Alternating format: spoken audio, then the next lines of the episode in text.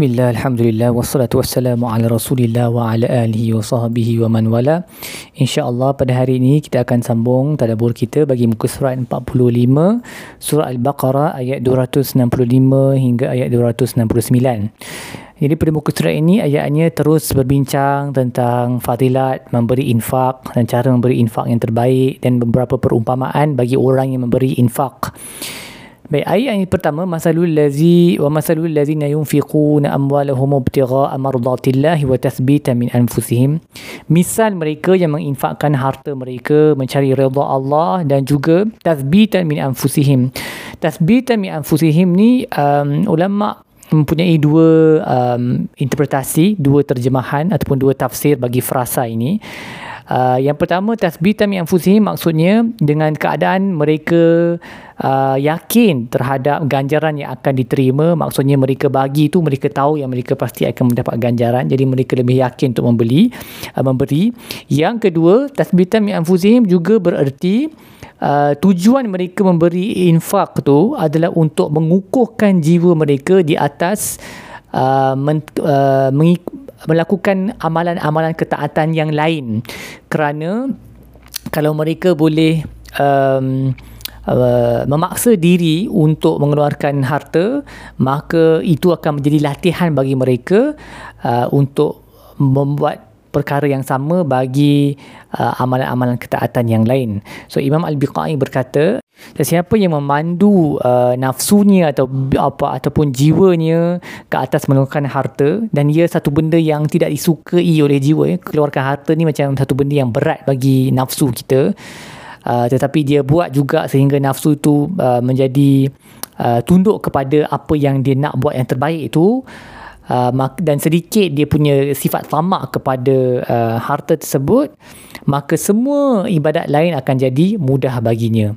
Dan demikian pula tersebaliknya orang yang susah nak keluarkan harta ni maksudnya tak mampu nak overcome Uh, nak menguasai dia punya nafsu yang suka kepada harta ni maka um, perkara lain pun akan susah kerana dia akan lebih mengikut syahwat dia Baik, Imam Sa'adi pula berkata, uh, bagi frasa yang sama, wa fa salul ladzina yunfiquna amwalahum ibtigha'a marlatillahi wa tathbita min anfusihim. Imam Sa'adi berkata, uh, naf, uh, mengeluarkan infak ni ataupun sedekah ni dia terdedah kepada dua jenis kerosakan, dua jenis kekurangan. Yang pertama iaitu seorang memberi uh, infak untuk tujuan mendapat pujian daripada manusia. So itu itu adalah satu kekurangan lah, maksudnya riak. Jadi sesiapa yang mengeluarkannya um, untuk Allah tu itu dia akan terselamatlah daripada kekurangan tersebut. Yang kedua, seseorang itu nak mengeluarkannya, uh, dia mungkin berbolak balikkan dia macam aku nak bagi ke tak nak bagi ni sebab dia teradut kita panggil, dia tak sure nak bagi ke tak bagi kerana apa? Uh, azimah dia tu tak kuat. Jadi Uh, mereka yang disebut dalam ayat ni mereka selamat daripada dua kekurangan ni. Iaitu mereka bagi bukan untuk riak bukan untuk pujian manusia tetapi untuk redha Allah.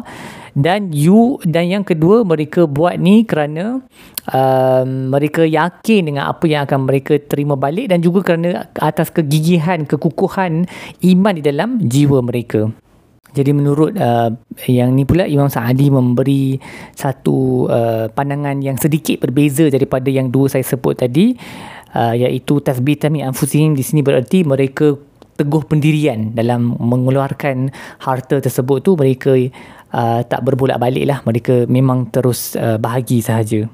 Kerana uh, iman mereka adalah iman yang teguh. Dia berkait jugalah dengan um, apa keyakinan mereka terhadap apa yang Allah akan bagi dari segi ganjaran untuk mereka yang menginfakkan harta. Seterusnya uh, bagi frasa syaitan ya'idukumul faqra wa ya'murukum bil fahsya wallahu ya'idukum maghfiratan minhu wa fadla wallahu wasi'un alim.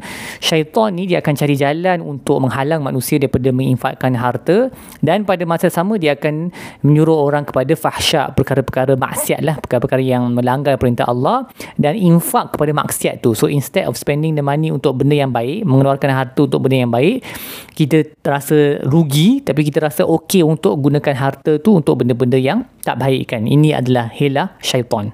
Manakala Allah pula dia menjanjikan maghfirah dan um, fadilatnya, uh, kelebihan kurniaannya. Jadi kita kena ikut apa yang Allah janjikan dan bukan apa yang syaitan janjikan. Kemudian bagi ayat yu'til hikmata man yasha wa ma yu'tal hikmah faqad utiya khairan katsira. Uh, Allah memberi hikmah kepada sesiapa yang dikehendaki dan sesiapa yang diberikan hikmah maka dia diberikan khairan kathiran kebaikan yang banyak.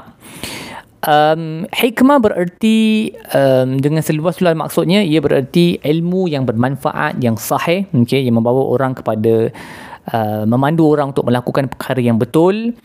Um, dan Imam Al-Qurtubi berkata telah berkata sebahagian daripada hukama orang yang bijaksana mereka berkata sesiapa yang diberikan ilmu dan Al-Quran maka dia kena dia kena mengiktiraf diri dia sendiri dan dia tak patut merendahkan dirinya di hadapan mana-mana manusia lain yang diberikan kurniaan dunia kerana apa yang dia diberikan itu iaitu ilmu dan Al-Quran itu jauh lebih besar fadilatnya daripada apa yang diberikan kepada ashabul dunia mereka yang diberikan kurniaan dunia.